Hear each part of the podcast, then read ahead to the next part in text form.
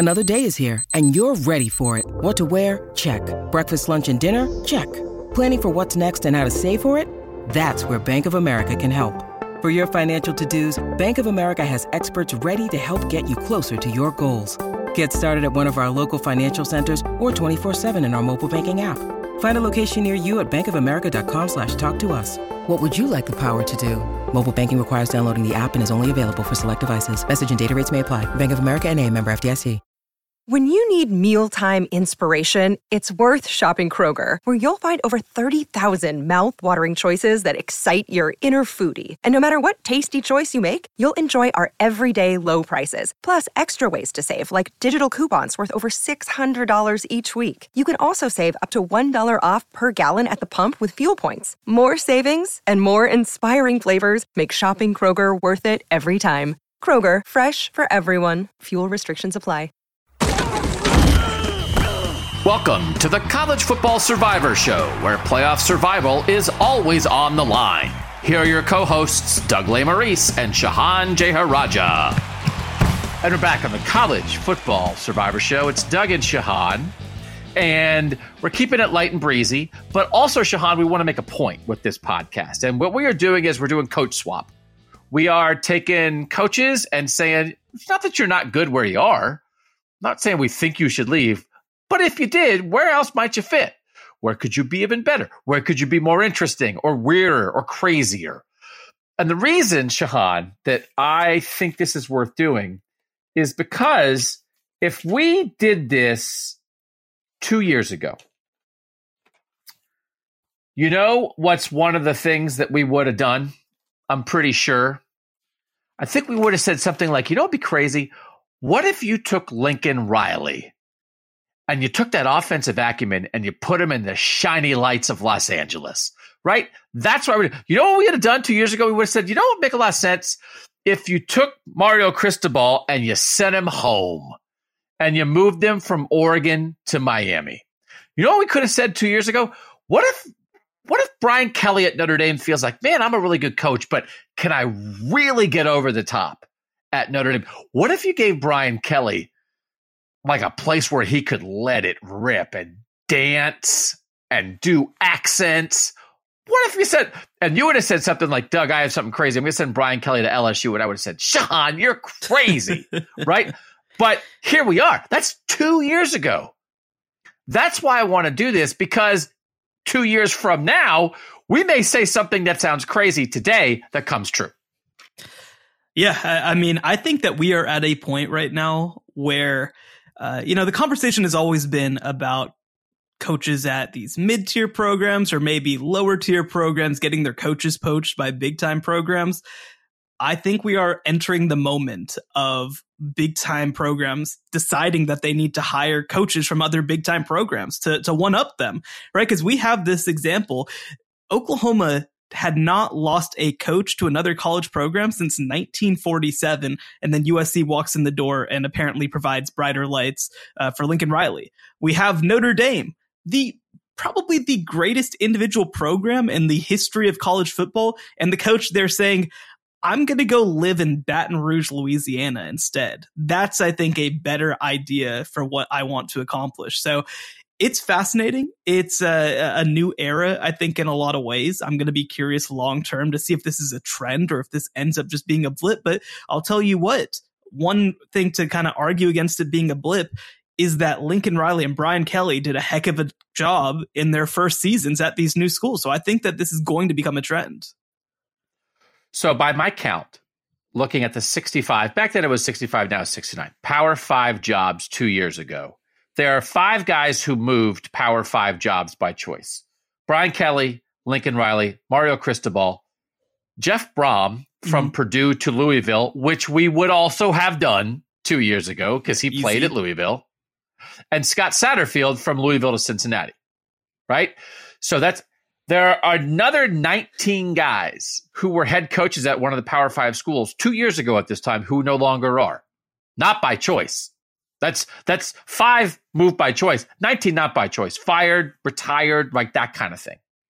There's another five because we we don't only have to do power five here. There's other five guys that you would have said, hey, you know what? I could see them moving up, moving on, that are interesting. For instance, you know what would have been one of those? Sonny Dykes to TCU.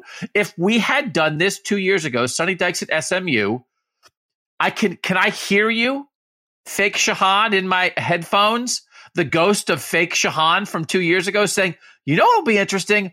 If Gary Patterson's getting a little long in the tooth at TCU, I think Sonny Dykes could slide down the road and win big there. Isn't that something you would have said? I'll tell you what, the only reason that I wouldn't have is because I would have thought that Gary Patterson would have burned down the program before being let go. That was unbelievable how that happened. Yeah. I, am surprised that the that the stadium is still standing, to be quite honest. And uh, let us not forget, Gary Patterson is a living, who, formerly active coach who had a statue on campus during his time while he was still the head coach. He looked out of his office window and saw a statue of himself. That's a so that's the only thing that would have held me up. But uh, but I think that once we realized that that was going to finally come to an end. Yeah, I mean, Sonny Dykes can basically do everything he did at SMU, but even better at TCU. So five guys moved up that aren't necessarily Power Five guys that I'm thinking of. Jamey Chadwell from Coastal Carolina to Liberty. We would have looked at Jamey Chadwell and said, I, I can put that guy somewhere else, right? Billy Napier, Louisiana to Florida. I think we could have envisioned that. Sonny Dykes, as I said, Hugh Freeze from Liberty to Auburn, like that. We would have seen that. And Luke Fickell from Cincinnati to Wisconsin two years ago, we would have been saying to ourselves, you know what, is Luke Fickell, Can't you see him at a Big Ten school? And we would have been saying, well, he turned down Michigan State. So where's he going to go? Where could it? Well, we put him at Penn State because we would put James Franklin somewhere else. Maybe, but like Luke Fickell to Wisconsin, maybe wouldn't have seen exactly that, would have seen something like that. So that's why this is not just like a fanciful Doug's out of ideas. What else should we do? Kind of thing. We're whoa, trying whoa, whoa. to. Uh, I don't know. A little, little bit of this, a little bit of that. I was driving my daughter back to college, and I may have said in the car, do you have any podcast ideas? So that may have come up with her, but I did come up with this all by myself. So I do think like that's why we want to do it because you're always on the lookout. I can remember writing something many years ago about like sort of like the home run hires for different schools, right? And I just thought like that was a time I think even when Scott Frost was still at Oregon, it's like Scott Frost is the home run hire for Nebraska. I think it was pre Jim Harbaugh. Jim Harbaugh is the home run hire for Michigan. So you again, we could we could be ads well you see these things coming sometimes. So maybe some of these are things that we actually think could happen. Maybe some of these are things we think will never happen but we want to talk about it anyway. And i think a couple of them i have at least two schools where i just think i'm looking to give them more interesting coaches and what might that look like ideally. So we're going to do all of that next on the college football survivor show the College Football Survivor Show, where playoff survival is always on the line. All right, Shehan, you're smarter, so we'll lead off with you. Swap. Swap a coach to somewhere else in college football. So, I'm going to go with one of these big swing type things. So, there's a coach who I think hasn't elevated himself to being elite but everybody knows what he can do. He's at a program that I don't think that that's like maybe borderline elite and maybe I think that in the right situation he could be more than he is. I'm going to take James Franklin from Penn State. And I am going to drop him in the backyard of the program who he just beat the last 2 years. I'm going to take James Franklin and move him to Auburn.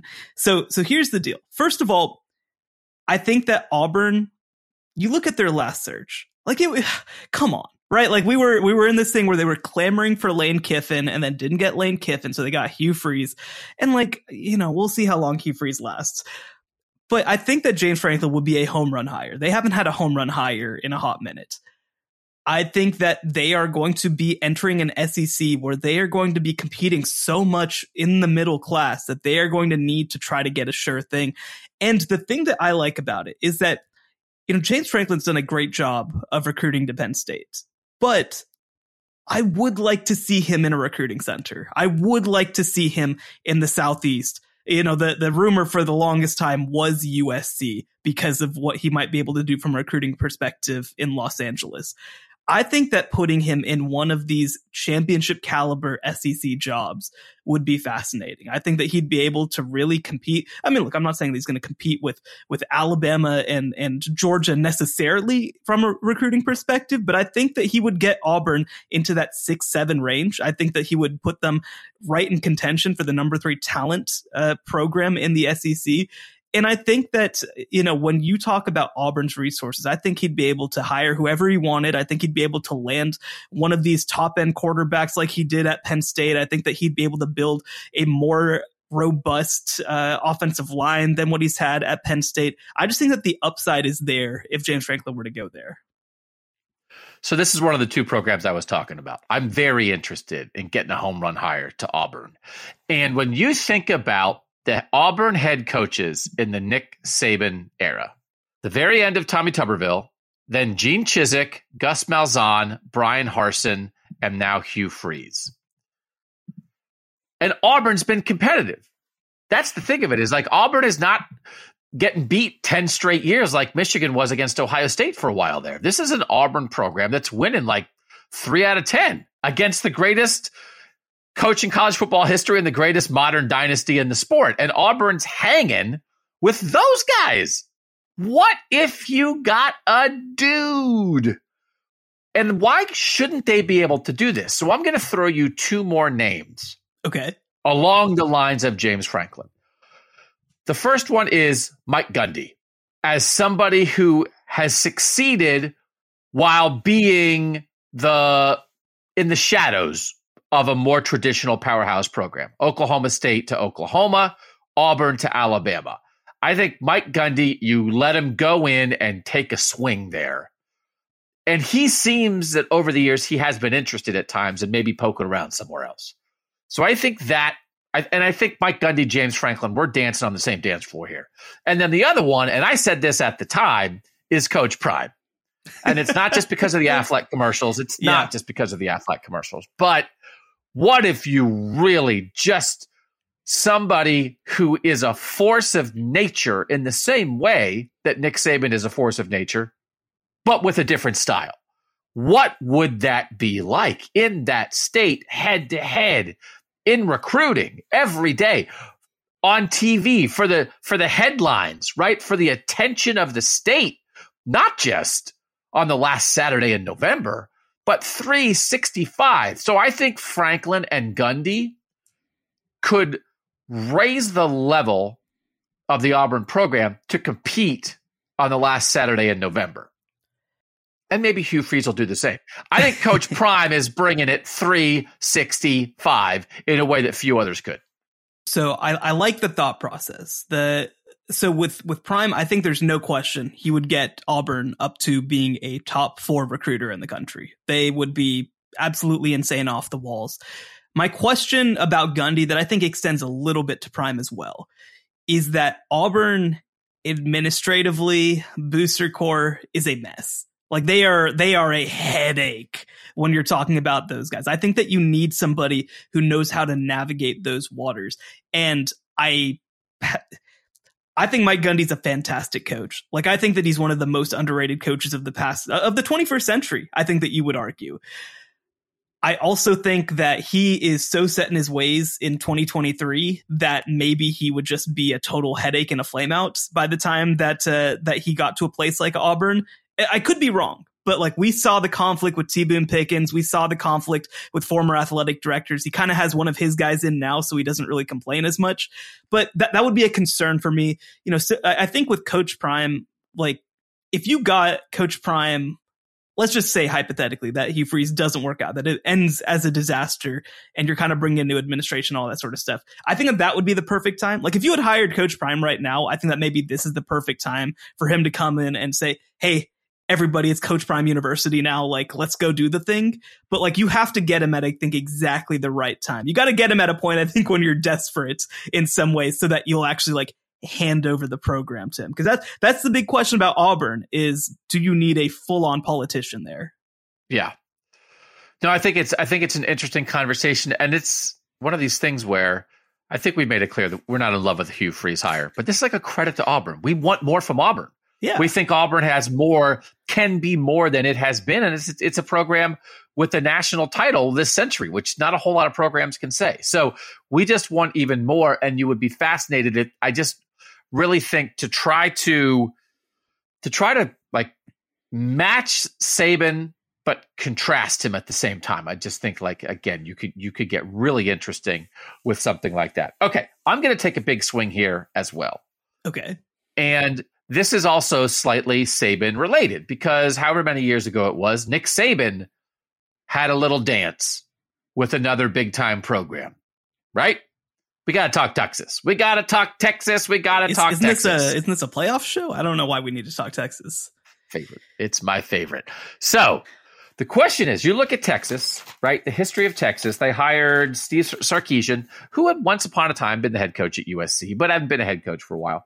Uh, before that, Tom Herman had been the head coach at Houston. Charlie Strong had been the head coach at Louisville before he came. Mack Brown had been the head coach at North Carolina. That worked out pretty well. John Mackovic had been the head coach at Illinois. That didn't work out quite as well. Um, Darrell Royal was the head coach at Mississippi State and Washington before he came to Texas and became a legend. So I'm interested in Texas hiring a guy from a pretty darn good program. Even better than Houston, even better than Louisville. Better than Houston. Oh my better gosh. than what? How wow. dare? Oh my gosh. Even better. And let's not make this guy wait any longer. And let's not make this guy follow a legend.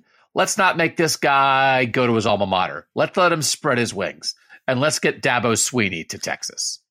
I have the exact same thing down. okay. Why do you have that down? Okay, so I want to be clear, right? We, when we talk about this stuff, like you don't just want to throw stuff into the air, right? Like, okay, you know, Kirby Smart going to to Akron, like we're, we're not going to do that, right? Like we have to talk about guys who we could see conceivably leaving, like where we think conceivably there could be a second act there. Even even though, I mean, honestly, the idea of an of an ACC coach with the national yeah. championship leaving to coach in the state of Texas yes. would never happen except that it already happened with Jimbo Fisher. But other than that, it could never happen except this would be the exact same thing. so so here's what I like about it. One, I think that you look at Texas's coaching search in 2020 and like and I, think the Steve Sarkisian hire was fine. I don't think that there was anything wrong with it. I don't think he's been very successful and I don't really think he's going to be there long term. But like I I don't think it was a bad hire. But my thing is look at all the programs who made coaching hires in 2021 and then compare that to Texas hiring a mediocre coordinator. Like you know, it, it's just it does not feel like the kind of hire that the University of Texas should be making. And yeah. I think that certainly Dabo Swinney would be. Obviously, I mean, two-time national championship coach. Uh, you know, we're gonna. I'm sure at some point this offseason we'll do uh, sort of a playoff coach ranking thing again. Like Dabo is at worst three, like at worst three. So like big, big, big time coach. I think that he would be really perfect for what Texas needs, which is a politician, somebody's going to rally the troops, somebody's going to make people feel involved in the program, make people feel included in the program. Um, I, will tell you one thing: Dabo Swinney would absolutely uh, get his players to sing "The Eyes of Texas," which they would absolutely love. Uh, no, and then I think that you know with Dabo Swinney, you're talking about somebody who I think would come into the state of Texas and do a really good job. So those are all the reasons why I think that that Texas would clearly want somebody like Dabo Swinney. I think the reason that Dabo would consider this job or or any job one, you know, the, the guy who kind of helped build Clemson from an athletic administration perspective just left to go to Miami. J- Dan Radakovich. He was a huge part of what they were doing there. His defensive coordinator just left to become the head coach at Oklahoma in Brent Venables. I, I think he made a great hire in Garrett Riley, of course, to uh, to have a chance um, to to you know to maybe flip things around at Clemson. But this is not the same Clemson uh, from a DNA perspective that it was five years ago. Not that it can't get back there, but like he's not leaving what he's built the same way as maybe if he had left in like 2018. I think that there are going to be questions about what Clemson can be long term in this era, right? I, I, mean, like you mentioned, the ACC is maybe about to get left behind from a monetary perspective, and Florida State's being much louder about it. But Clemson certainly has those same questions and same issues. Uh, I think that maybe he's accomplished almost all he can accomplish at Clemson. He's still a very young coach. 53. 53. Very, very young coach. I could see him just being ready to move on. Uh, I guess the one thing that I maybe didn't take into account that would would uh, hold him against this is uh, I don't know if I could see Dabo Swinney being excited to move his family to Austin, Texas, but you know uh, that that would that's something that he could work out. He he don't worry, he could uh, he could stay up the road in Waco. I'm sure that they can find him a place up there. He's gonna love it there. But but you know, but I do think that seriously, um, you know, this is the kind of swing that would tell me that Texas is like wants to act like Texas again. You're supposed to be the richest program in college football, and you hired a coordinator that that comes off of a system. Right? Like, imagine if they hired Mike Locksley to, to do this exact same thing. Imagine if, I mean, Lane Kiffin even, wouldn't have even have been a bad hire, but like, imagine if they hired Lane Kiffin. Lane Kiffin got the FAU job. Mike Locksley got the Maryland job, and then Texas hired the next guy. Like, it's just, it's, it's weird. And and I think that they need to make a swing whenever the Sarkisian hire inevitably doesn't work out. And Dabo Swinney he feels like the perfect candidate. So it's 2015 when uh, Nick Saban reportedly had a little uh, dance with Texas, right? And and that that idea like that they have not come back and and and landed somebody to that scale. And, and what else could you do? How could you match Saban? Dabo's the only boy, only, I mean, Kirby, but Kirby's not, Kirby Smart's not going anywhere.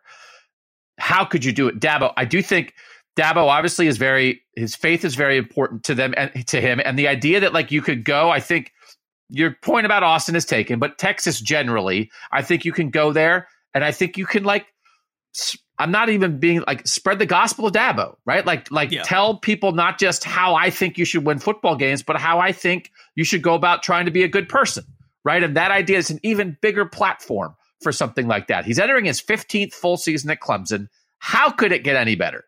How could it get any better than going toe to toe with Alabama in the middle of that dynasty, then winning a national championship with Sean Watson, winning a national championship with Trevor Lawrence? You can only match that. You're never going to get better than that. And it just got harder to be better than that because Kirby Smart's not that far down the road and he's got it humming. And also, I didn't even think of the fact that you create this Texas Oklahoma rivalry with Dabo and Venables, sure, who sure. worked together for so long, which brings a little juice to that. But it's the idea of you're making a move, it's a new challenge, you're leading Texas into a new era. Whatever Texas has been in the past, Texas and the SEC is a different animal. And so you can forge a new identity. There are new opportunities there. I think this would be a very attractive thing. And why wouldn't Texas want to go in peaking? Now I'm on alert. Now, see, this feels like the kind of thing that we could in a year be like, we called it. Because if Sark struggles, and say Sark struggles and say like maybe like there's some weird Quinn Ewers, Arch Manning stuff, and you, oh my gosh, we have two good quarterbacks, and how did we do this? There's hard feelings or whatever, and now you're going to the SEC, and Texas just says we're going in big. I, I doesn't sound crazy to me. So best of luck to Steve Sarkisian. They've got some, again, the guy's recruiting quarterbacks, so that's great. But I, I, I, just think there's a, this is what we're looking for in an exercise like this. And if Lincoln Riley can go to USC, why can't Dabo Swinney go to Texas? Other than like, well, I don't think that would happen. I think he's going to stay his whole career at Clemson. Guys look for challenges, man. Guys look for challenges. So, okay, we agreed on that. Give me another one, Sean. We're going to stay kind of in the state of Texas. Um, so my first two that I that I really came up with with Dabo to Texas and James Franklin to Auburn, I was really focusing more on the program. This one is about the coach. So you mentioned it. We just saw sort of a soft launch of a firing weird situation with Scott Satterfield leaving Louisville and ending up at Cincinnati, which seems like a very weird fit. And honestly, Cincinnati it feels like I, I don't know. I, I don't get that hire whatsoever. Um, maybe it'll work, but I, I don't get it. But if you need a coach who needs a soft launch of being fired, I'm going to stay in the state of Texas. I'm going to go down to College Station. I'm going to take Jimbo Fisher and I'm going to drop him back in his home state of West Virginia. I love it. we have been down this road yeah. With trying to get Nick Saban to be the Nick Saban back Virginia. to West Virginia. Yeah. and then we abandoned. We had this whole thing where we were going to like talk about how many na- how many programs could Nick Saban win a national title for if he Yeah, went there. yeah. If Nick Saban went to Minnesota, would he win a national title? we never quite get there. Got there for that entire project, but that was based on Nick Saban and his West Virginia roots. But I like this better because finding a soft landing spot for a very accomplished coach who just seems to be in the wrong spot. Yeah. And I feel like he's done everything he can do there. This is the last thing. Bobby Petrino as your offensive coordinator, this is the last thing. this, is, the last- ship is going down and it's Bobby Petrino, but instead of a life preserver, he threw him a neck brace. The neck brace is in the water. Jimbo's like, I'm going down. Bobby, here. I don't need this anymore. Here. Jimbo's like, I don't think this can support my weight. So this feels like the kind of thing that you do that is either the thing that works and boom, here we finally see what this was supposed to be with Jimbo Fisher, Texas A&M, or it's the last gasp and it's over. So I do feel like maybe people in West Virginia are getting a little antsy with Neal Brown. Like Oh, it's there's- that's fine, not a it's not. No, that's that's not a question. They are so ready. you could pair some things up here where West Virginia, this is a huge move for West Virginia. I think it's a sigh of relief for Jimbo Fisher. And it restarts the clock on a new opportunity for Texas A&M. So, because I, now I have somebody for Texas A&M, Okay, okay.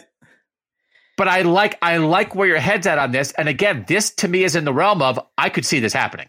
Yeah, I, I mean, I just think like Jimbo does not want to be fired, right? Like Jimbo Fisher is a national championship winning head coach who signed up for one of the weirdest opportunities in all of college football and and did take them to an Orange Bowl victory and and within a game of winning the SEC West, like he's done stuff. What what more do you want him to do? Now you've got Texas and Oklahoma coming in. That's going to suck. And sure, you have all the money in the world and all the money in the world to recruit with and all this, but like it's just there's something there's something in the water in College Station, man. It's it's just not a place that I think he wants to be for the next nine years. And if you negotiate some sort of reduced buyout and say, you know, West Virginia will help, I don't know, like just just go enjoy yourself and like you'll have full control of that athletic department if you go to West Virginia as Jimbo Fisher. Like you will. And why not? You know, and like he loves to hunt, he loves to fish, like get him back home, get him back in the community. Let let him not just be like this weird static creature and let him like just be a person uh, even publicly again. I- why not? Why not? No, I, I think it's really smart, and it would make a lot of people happy. And why Yes. shouldn't you try to be happy? And it's not like you can't win at West Virginia. No, what are we- no, you can win. What are we talking about? You can Yeah, win. can, he can win there. I love it. I love that one. And so let me give you a Texas A&M name. And this is actually I'm just making you do all the work here. This is a thing where actually I'm going to say a name, and then you're going to tell me Okay. whether it makes sense or not. And this would work well with Dabo Swinney going to Texas and Jimbo leaving because now, and you have to tell me if it's the right guy. It might not be the right version of this. There might be a better version of this. But let's then give Texas A&M the Texiest Texan that ever Texased, right? That kind of coach. Well, well, I, let me pause you for one second. Let me pause you for one second. Uh, I know, I know who you're about to say, and you are correct. But here's a funnier answer. Do you know who went to Texas A&M? Who was the predecessor of this wave of guys? That's right, Chad Morris. Oh, yeah. Oh, he went to Texas A&M. He went to Texas A&M. Yeah, Chad Morris. No, yeah. that didn't work. that did not work. It did not work. So Chad Morris, who's a great high school coach, um, winds up being a, a, million dollar offensive coordinator at Clemson. Yeah. And then winds up being eventually the head coach at Arkansas, right? And it just is not the thing. Not a thing. So I'm going to give him Joey McGuire from Texas Tech, who has lived and coached his entire life in the state of Texas and feels like a guy you like. But is it the right? Is there a better Texas guy to get the Texas A&M here? Yeah. So so the conversation is between Joey McGuire and Jeff Traylor, both of whom I think are awesome at UTSA. At UTSA, both of whom I think are awesome. Both of whom have already. Uh, I mean, for Joey McGuire in one year and Jeff Traylor in a couple years have proven that they are real, legit, successful FBS head coaches. Uh, UTSA's won back to back Conference USA championships. And by the way, this upcoming year, I would not be surprised at all if they sneak up and, and find a way to win the American in their first year there as well. So he is a real coach, um, as is Joey McGuire. It's an interesting question. So the they're kind of different. They they are really good friends, by the way, and like I, I think either would be great.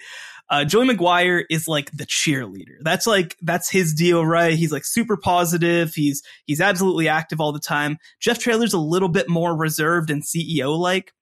I think I might take that more for Texas A&M just because I think you do have to be a little bit more of a politician. I think Joey McGuire being at Texas Tech is perfect because it's it is so much like you got to tell people that Texas Tech is here. You know, you got to go into every high school in the state of Texas and tell them like Texas Tech, Texas Tech, Texas Tech. I don't think you need to do that the same way with Texas A&M. Uh, I, I think that Jeff Traylor maybe is more of the sort of like culture builder. Uh, you know, I, I, think he's a really creative, uh, X's and O's coach too. You know, one of the things that I that I love to talk about with these guys is that there's so much assumption that they're just recruiters, but like both of them won in year one before they had recruited any of the kids who are really going to be major contributors in their program.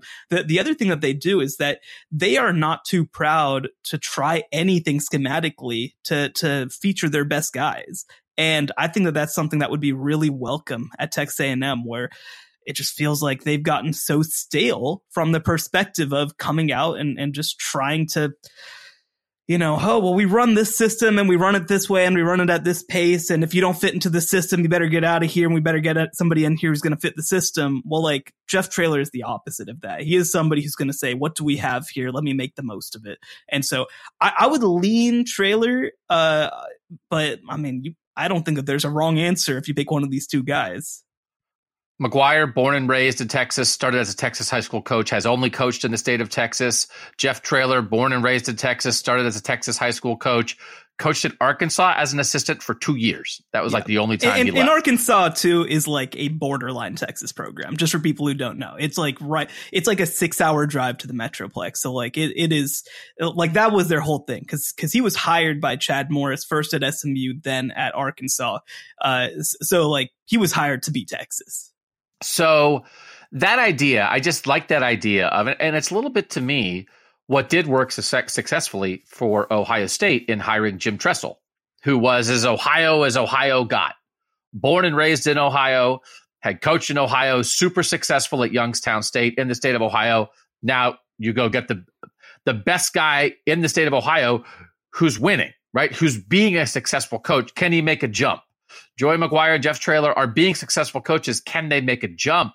And I do think if we're creating this world post Jimbo, I think you want to come back home. Texas A&M took its big big swing. So now I think you take sort of a I don't want to downgrade those two guys because I think you certainly are describing two coaches who have a chance to be successful there, but don't go Texas A&M after Jimbo wouldn't go hire Chip Kelly right? right? I mean, it's like, hey, let's do the opposite, which is a guy who worked his way up through this state, knows the state through and through, well, has built those relationships, and maybe Texas A&M is no longer doing NIL and getting the number one recruiting class in the country, but maybe they're getting a lot of really good Texas high school players to come play at Texas A&M. So I think, again, this does not.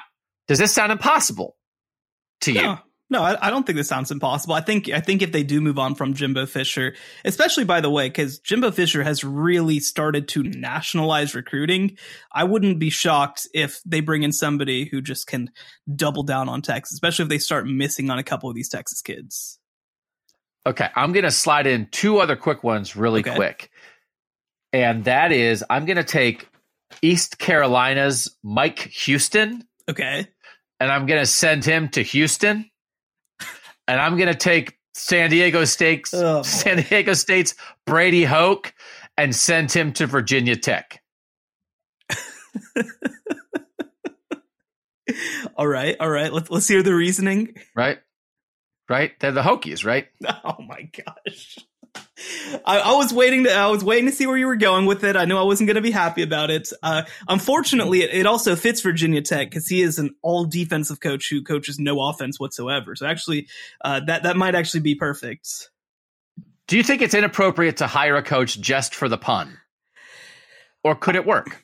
I mean, I will say, uh, you know, it is it is unfortunate there have been two very high profile players named Baylor, neither of whom picked Baylor. One of them, Baylor Cupp, oh. who went to Texas A&M and transferred to Texas Tech to Joey McGuire after he left Baylor. And then the other was the Creighton player, Baylor Scheierman, who I can't remember where he started his career, but, uh, but he was in the transfer portal last year, did not pick Baylor. So I don't know. We do need to have one of these at some point, right? I also, several years ago at the NFL Combine, spent a lot of time interviewing Boise State offensive lineman Ezra Cleveland and trying to figure out if he would have been the first player named Cleveland to be drafted by a team in Cleveland. And I tried to will that into existence, and then he just got drafted by the Vikings. So I am There's a couple of Clevelands. Is, isn't there like a Ben Cleveland was an old Georgia guard who I think is in the NFL now? I don't know. There's a, there's a couple. That, why get get him? Let's make this happen. I also wrote a story one time about how on National Signing Day there are at least some people out there who accidentally type National Singing Day, right? So I looked to see if there was a National Singing Day and if they got any kind of hype or like promotional bump from National Signing Day. And there wasn't a National Singing Day, but there was a World Singing Day. So I wrote a story on National Signing Day about World Singing Day, and nobody read it. so anyway. it's not how I thought the story was going to end, but I like it. I was talking to some guy in Switzerland who invented National Singing Day, and I was like, well, you know, it's a football thing, and they sign their name, and it's signing, and people transpose the letters, and I was like, this is gold. This is my ticket to the top. Crickets. So good luck, Mike Houston to Houston. I don't know. East Carolina to Houston, that could happen. So we'll see what we can do. And uh, if Virginia Tech needs a coach anytime in the near future, you know where to look. All right last break, and then we'll come back and do some more real ones. I have my other school where I want to find a new coach. If you've listened to this podcast, I bet you can guess which school it is. We'll do it next on the College Football Survivor Show. The College Football Survivor Show, where playoff survival is always on the line. All right, Shehan, you have another real one because you're like a real football person? I don't know. I don't listen to this podcast, so I'm curious. Uh, I'm curious what your answer is. No, no, no. I'm going to save it. I'm teasing them still. It's a big giant. Can drop a boom right on people's heads. Okay, so there are two guys who I guess I would kind of conflate together, and I don't feel like I have an ideal spot for them, but I, I need somebody to take a Chadwell. Like, how is Jamey Chadwell not a Power Five head coach right now? That is insane to me. I know that South Carolina made a hire in Shane Beamer that ultimately did work out. So, you know, it's not as bad as maybe it could have been, but how is Jamey Chadwell not a head coach at this point? it is absolute or a, an, a power five head coach at this point. Yeah. He just took the job at Liberty. I think that a big part of that is he sees Hugh Freeze go and, and get a better job and thinks maybe this is my ticket to it. I think that unfortunately that just is about Hugh Freeze, but he will make more money. He's going to make a lot more money at Liberty than he was able to at Coastal Carolina. So I, I think that I need I, I need to find him a place where he can be different. Um, I'm hesitant to just see. Here's where it gets difficult because, like, when you put somebody in one place, it implies that the other guy is not going to work out, right? Like that's the right. the assumption of it. but like this dude is South Carolina as hell. Like South Carolina as absolute hell. And I think that he would be incredible at South Carolina. I think that he would come in and run this offense with even better players. Like seriously, I, I think that the the stat is like Jamey Chadwell has coached. I think except for a stint at East Tennessee State, basically everything else has been in the state of South Carolina. Like he is, he he did one year actually as a head coach at Delta State, and then left and came back to South Carolina. Like he is South Carolina as it gets.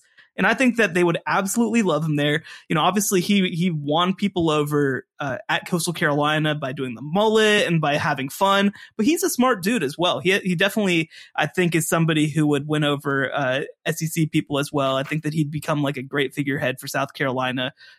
Now, this would take Shane Beamer, I think, leaving for, for a different job because I don't think he's going to get fired because I think that Shane Beamer is also doing an awesome job. But I would absolutely yeah. love to see Jamey Chadwell at South Carolina. Well, if Brady Hoke doesn't take the Virginia Tech job, Shane Beamer could go there. there you go. There you legacy. go. Right. Easy solution. I like that. I like looking for spots for guys like that.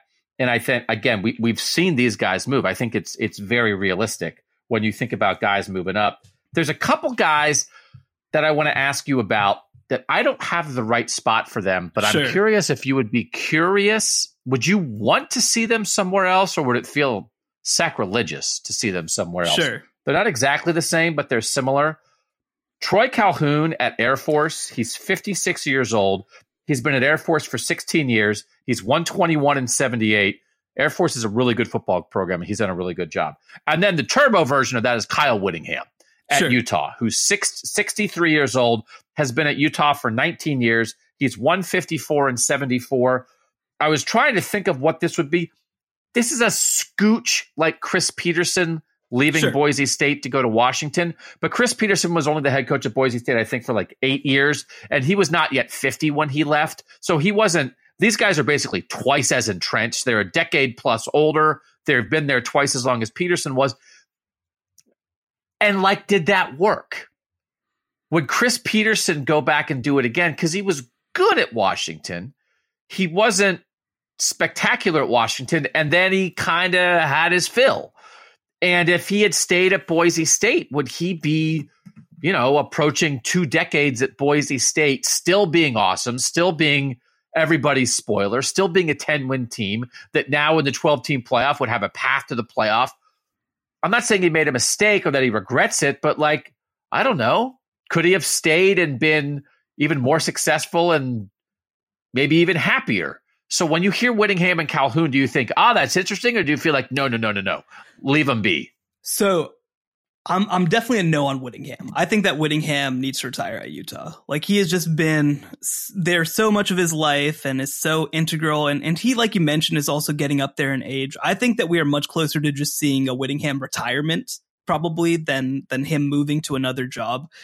The uh, so and I would actually mix Calhoun in a little bit with uh, with Jeff Monken, the Army coach, because I think that both of them are coaches who have taken these programs to, to really high heights. They've done a great job with these two programs, and I think the other part of this too is that there is this implicit assumption that if these guys took another job, they'd run the option there.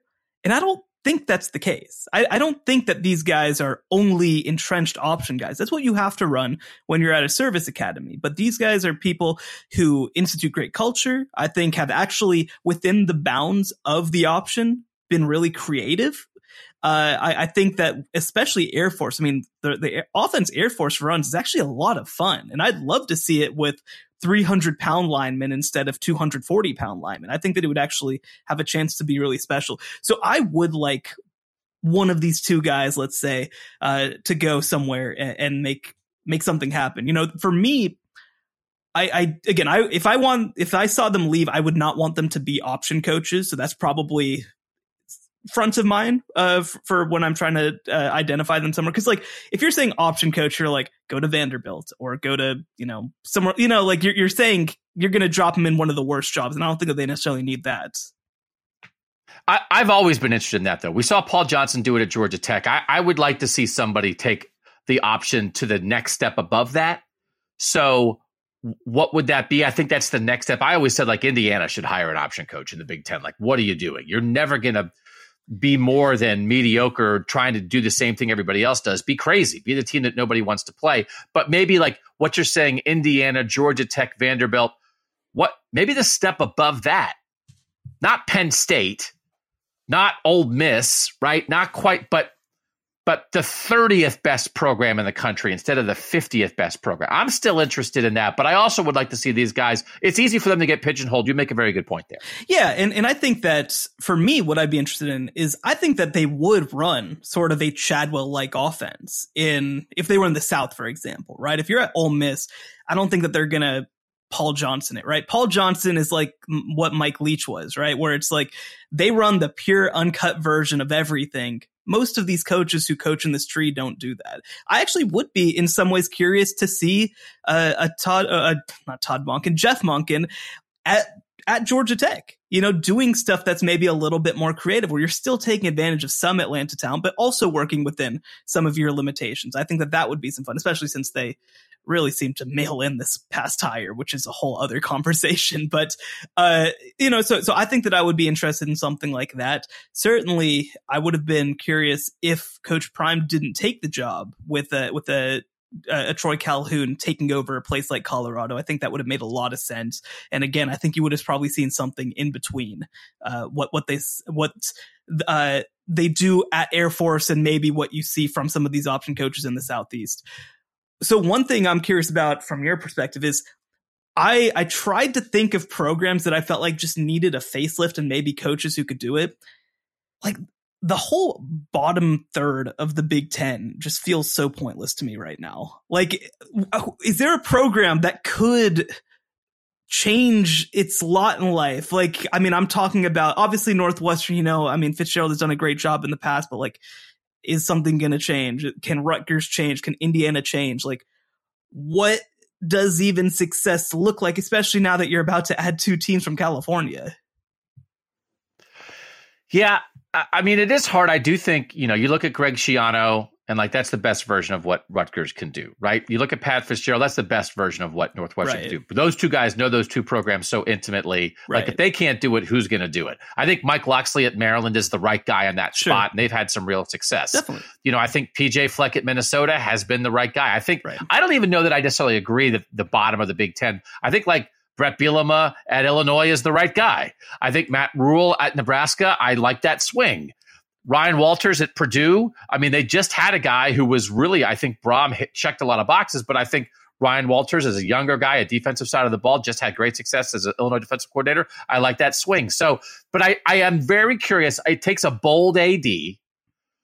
I'm looking for somebody. I, I that I feel like that's what I would do.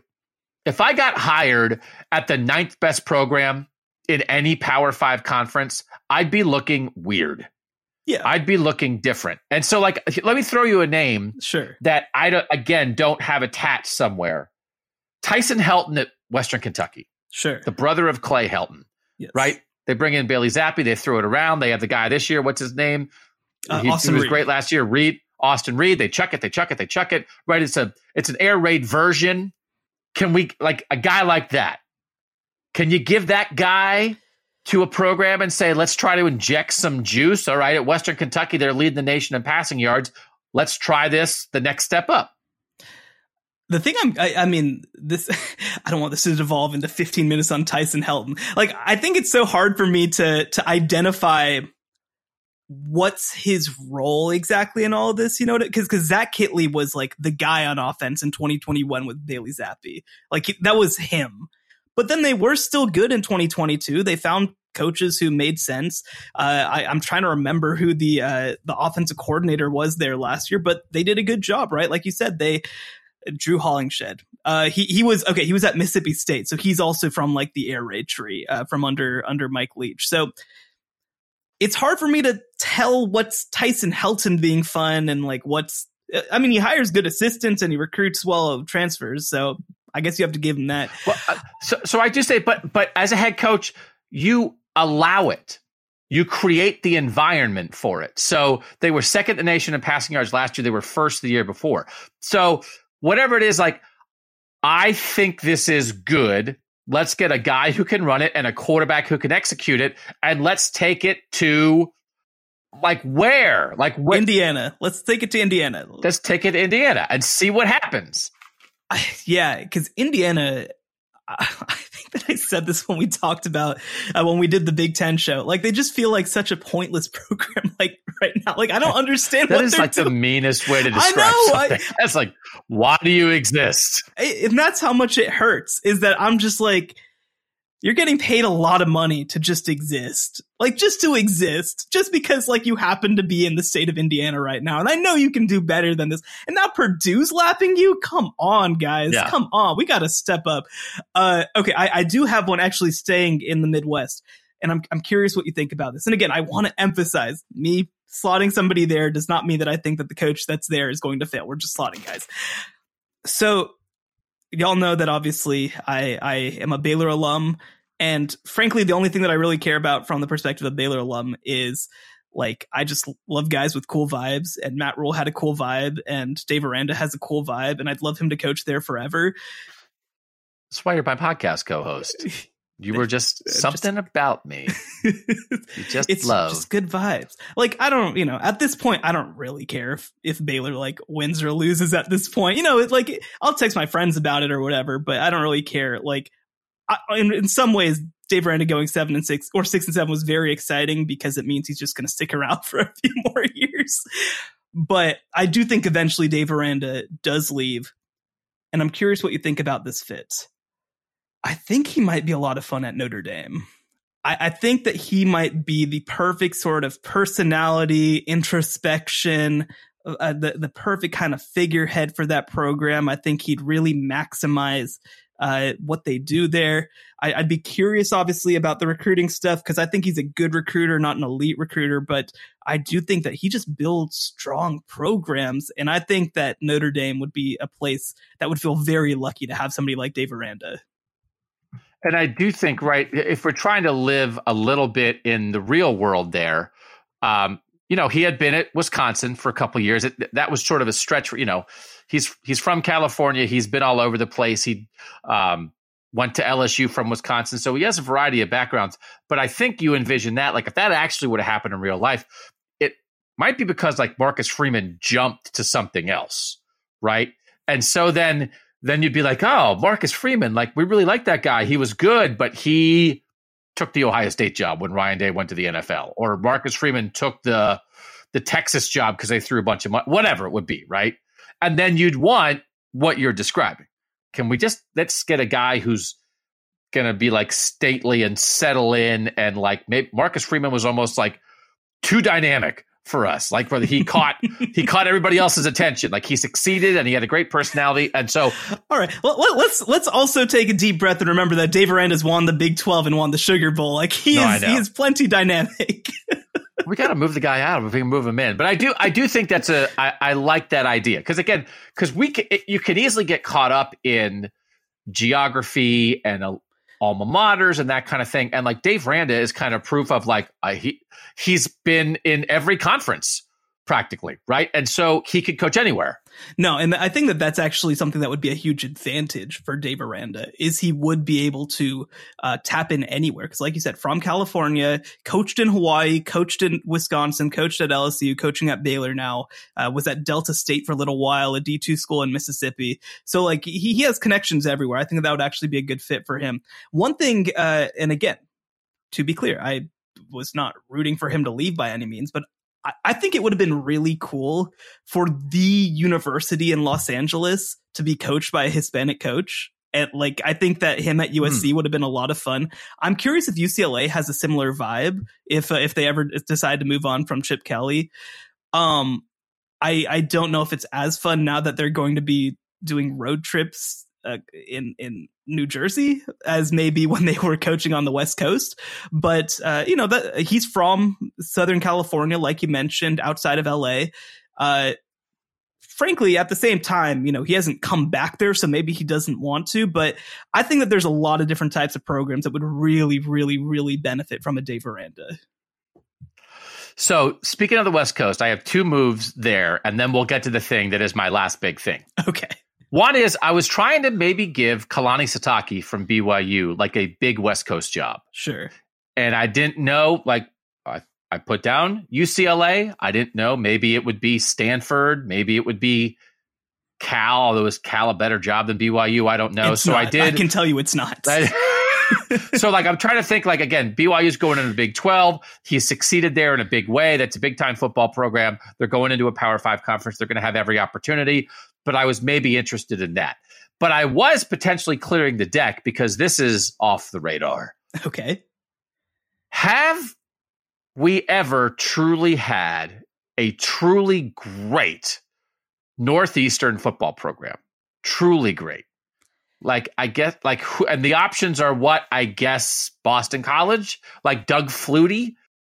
I assume we're not counting Central PA, right? I assume we're not counting. No, no, no, no. Okay. That's I'm thinking more like New England, frankly. I, I really mean New England. So you're talking like UMass, UConn. I mean, Dan or- Dan Orlovsky didn't die in those Russell Athletic uh, uniforms for you to slander him like this at UConn. So, okay, other than Dan Orlovsky. So here's my new can you create, Yeah. could you create Sure. a powerhouse football program in a part of the country that's never really had it? Doug Flutie, 1984, notwithstanding. And if you were going to do it, I think you could just decide where you want to have it. And I'm always interested in stuff like this where a place decides. There's a giant booster, there's a president, there's an alumni backing that says, we're going to decide and we're going to increase the size of the stadium and we're going to take a jump up in levels and we're going to do this. I have the novel in the back of my head that's about that. It'd just be for me to read, just like I wrote a story that was only for me to read. But this this is not what the novel would be. But this is the version of this, which is find the New England place where you want to do it. And then Ryan Day is the head coach and he brings his mentor Chip Kelly back to be the offensive coordinator because they started off in New Hampshire and Chip Kelly was the offensive coordinator at the University of New Hampshire and he recruited a guy named Ryan Day to come be his quarterback. They're both from Manchester. They have those roots there. Ryan Day grew up rooting for the Patriots. It's a place where like you grow up watching football more on Sundays than on Saturdays because like yeah, you watch UNH and UMass and everybody else on Saturdays, but it's a Patriots kind of place. But could you change that? And what an undertaking it would be. And I guess you could try it at Boston College. Where else? I mean, unless you want to get UNH to pony up, right? And say, let's do this thing. But that was my world I was creating, where you bring Ryan Day and Chip Kelly, who have been so important to each other's careers, and you let the younger guy be the boss, and Chip Kelly doesn't have to worry about anything else except sitting in a room and dialing it up. And you create a new place of strength in college football where it currently does not exist. So, two things on that front. One, fun fact when my wife was six months old and moved to the US from India, of all places, they spent six months in Manchester, New Hampshire, which is just the most. That's where my dad's from. No way! Oh man, we we got yeah. all these connect. We gotta we gotta get uh, my wife, your dad, and Ryan Day and Chip Kelly. We gotta go on an excursion sometimes, and we can uh, we can just write about it for for our respective publications. It'll be great. Um, that's that's incredibly random, frankly. Uh, that is random. Yeah. The the other part is you ask the question, you know, oh, I don't know, could, could you win over uh, pro football fans and get them interested in this? The answer is no. The the answer is just just just no. I the way that I mean, we again, this is a whole other series of podcasts. This is the book that I would write for just myself. Is like how population patterns and la- uh, and lack of being served by pro sports is so integral to the rise and growth and and passion of college sports. And the Northeast is the most overserved area of the country for pro sports. Like you look at a map of all the pro sports teams, there's like 15 in New England. And then, you know, then you go out to like, you know, whatever, Nevada, and there's one and a half, right? Like it's just that's how this stuff happens. And that's how you build these kind of ties with college programs. Obviously, Alabama being a key among that, right? There's no pro sports uh, other than the, the minor league baseball team in Birmingham. So like everybody just glommed onto the University of Alabama and Auburn. So I I just I'd love to see it. Don't get me wrong. I think that would be a lot of fun. And certainly if you want two guys who know the Northeast and know New England, I mean, Chip Kelly and, and Ryan Day are pretty good starts, but I I just I I I can't I can't. I mean, Matt Rhule went went to back to back AAC title games at Temple, and nobody cared. Nobody cared. No, I know.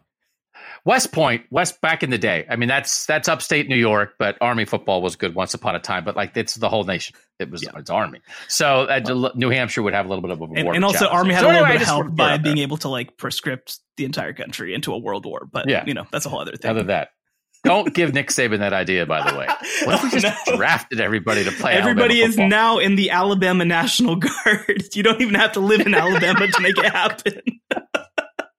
um, so the, the, one of the other ones is it. We do have. I think I ca- I tried to count out the guys who are currently coaching at their alma mater. Okay. Because that's always an easy thing to do.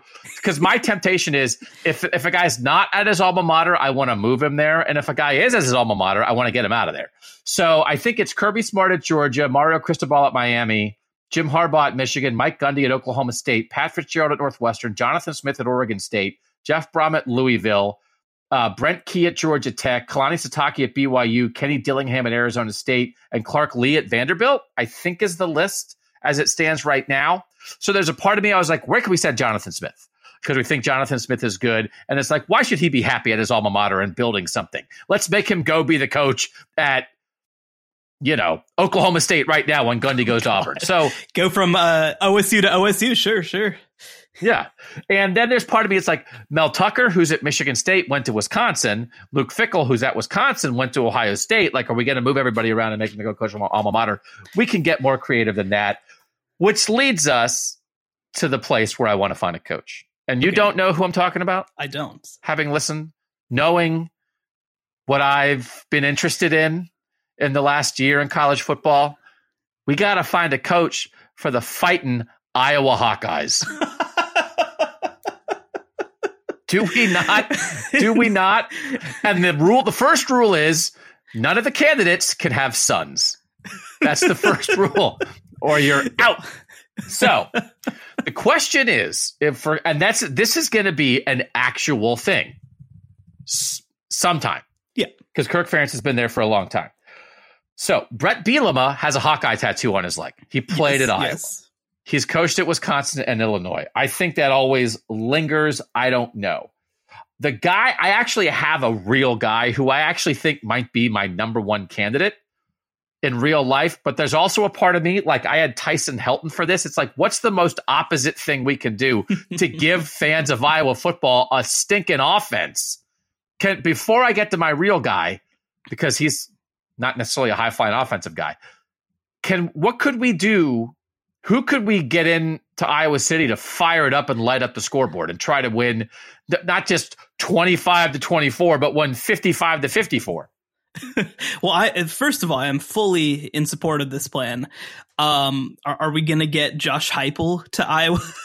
Are we that's gonna... right. That's what can we do? That's Lane Kiffin? What can we do?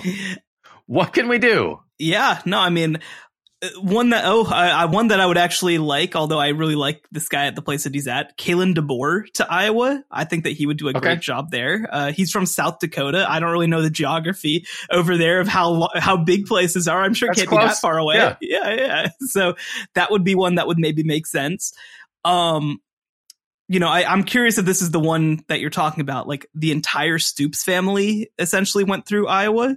Uh, and I think that Mark Stoops is still pretty young. I think that, you know, it seems like he's not always the most happy with the way that things are handled uh, at Kentucky. Uh, he kind of feels the squeeze of being at a basketball school. So, uh, Lord knows with uh, with Fran McCaffery at the helm, you never have to worry about basketball competing too much with you. So that's also a positive. Wow, just again. Pointless, be just out of nowhere. So the question would be: part of me wants to just give, like, I find the high flyingest offense that you can find and just give Iowa fans a taste of that. The real guy is Chris Klieman at Kansas State, who is from Iowa, uh, from Waterloo, Iowa, is had great success at North Dakota State. He went to Northern Iowa. He was an assistant at Northern Iowa for a long time. He's at Kansas State now. He's winning at Kansas State. He's 30 and 20 there in four years, including 10 and 4 and a Big 12 championship. this past season, but I do think Iowa's a better job than Kansas State. So, like, I and he's in his mid fifties. I I think you could do this. And actually, if you're asking me, who do I think will be the next head coach of Iowa when Kirk Ferentz leaves? I actually think it's going to be Chris Klieman from the outside because I think a lot of things line up there. This guy wins, and they really probably aren't going to go wild the other way. You you know the Big Twelve. What do you think of this fit? What do you think it'd be like at Iowa? So I think that this begs a really interesting question, which is, like you said, being part of the new Big Two is going to be a big deal. Obviously, you assume that they're going to most likely have the ability to money whip coaches if they choose. That that's not to say it'll happen, right? Like I th- I think that it's probably a little overblown how much it'll happen. I think one of the questions that would come up with a situation like this is if you're Chris Klieman, first of all, you just won the Big 12, you just played in the Sugar Bowl. Uh, I, I think the question would be is it enough of a step that you definitely take it?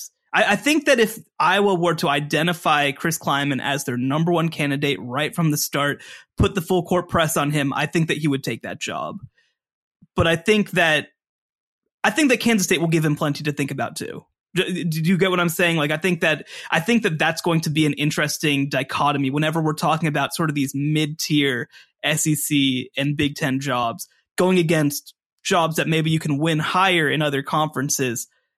I'm curious how that ends up ultimately balancing itself out, but I think it would be a fantastic hire on the part uh, of Iowa. I do think if I were Chris Klieman, I'd also want a, a little bit better administration in there, but that's a conversation for another day.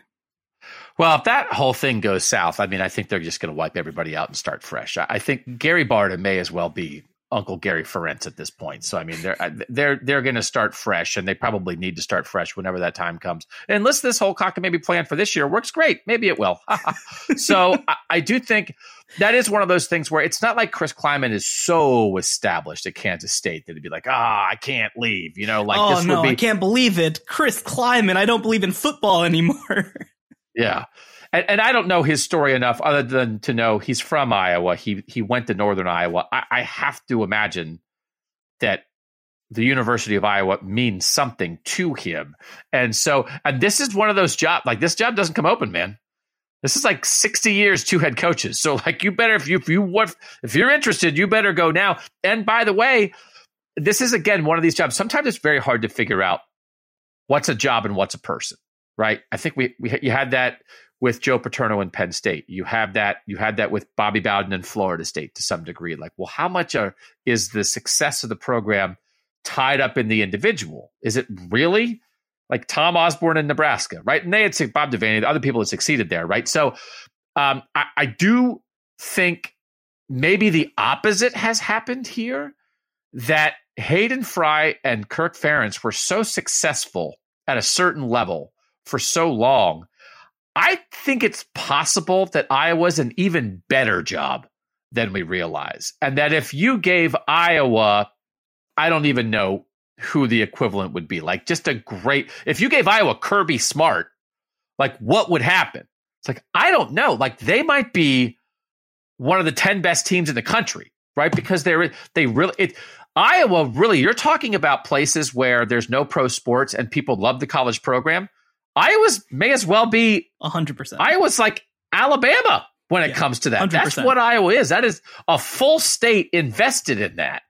And you still have enough of a recruiting base around you that you can go find some players. And so I think it's possible we underestimate what Iowa is because it's been so defined by two people for so long. So I think it would be a, an incredible opportunity. I think a lot of people would go after it. And I think they'll get a good coach, which again goes back to why are you afraid? Don't be afraid, Iowa. Realize who and what you are, and that somebody great's going to want that job whenever it's open. So, so two parts of this. So, one, I think that a lot of these historic Big Ten West programs are going to be looking very closely at Wisconsin because this is a program that is deviating from its legacy and certainly even more so by Luke Fickell hiring Phil Longo. Luke Fickell was actually somebody that I thought about a lot, but I was like, man, this is kind of the Luke Fickell getting, you know, the Cincinnati to Wisconsin thing is kind of a version of this. So, um, but I think a lot of these programs are going to be watching very closely. I think that uh, certainly uh, Iowa's going to be probably chief among them, but even even I think like a Northwestern is going to be looking and seeing, you know, when we move off of what we know, can we progress or are we better off just being the way that we were? I, I think it's going to be an interesting question. Uh, the second part of this is, well, you know, if you want a coach who was born in the state of Iowa and played college football in the state of Iowa, just got to go down to the city of Houston and we got to get Dana Holgorsen up to the University oh. of Iowa, the most unstable man in college football to the most stable program in college football. I can't wait.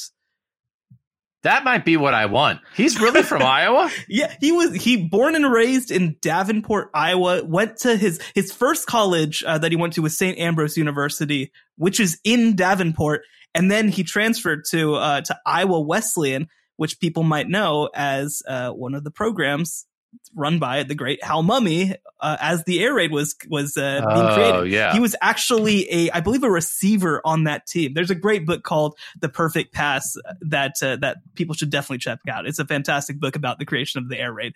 But yeah, Dana Holgorsen, Iowa native. No, that's so that's what I'm talking about. That's somebody who's going to chuck it around.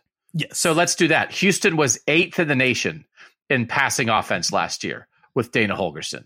Okay, I'm in. All right. Sorry, Chris. hey, you seem qualified. But Iowa wants to chuck it around. Okay. Um, hey, Dana, uh, just real quick. I mean, again, congratulations on getting the Iowa job. Just wow, what did you think of that whole 25 points per game thing? Is that pretty crazy? Right? So, so do, do I get a lifetime contract if I get to 25 a game? How does this work? like, oh, man. So I do think uh, this this accomplished like I hope we hit one. I, I, hope, hope we're so. back in a year or two, and I hope we hit one because I think we would have. This is the kind of thing. It's like you get into stuff and say, "I hope we do this every year," because maybe would we would have hit Luke Wickle, Luke Wickle, Luke Fickell to Wisconsin.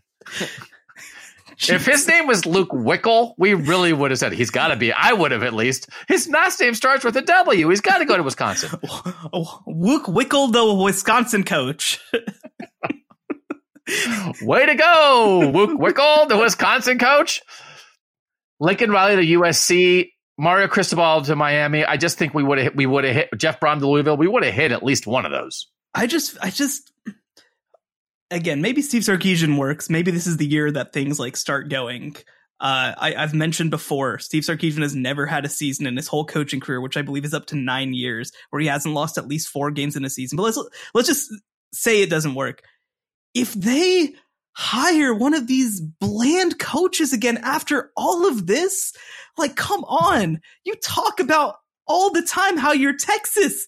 You you fired or or uh, the, your national championship winning coach retired, and you whiffed on everybody, and then you hired the pretty nice Louisville coach, and then like Tom Herman, I think was actually a really good hire, and then it's like this this is it. This is what you're firing yeah. dudes for at this point, Steve Sarkisian hasn't been as good as Tom Herman, who wasn't even that awesome.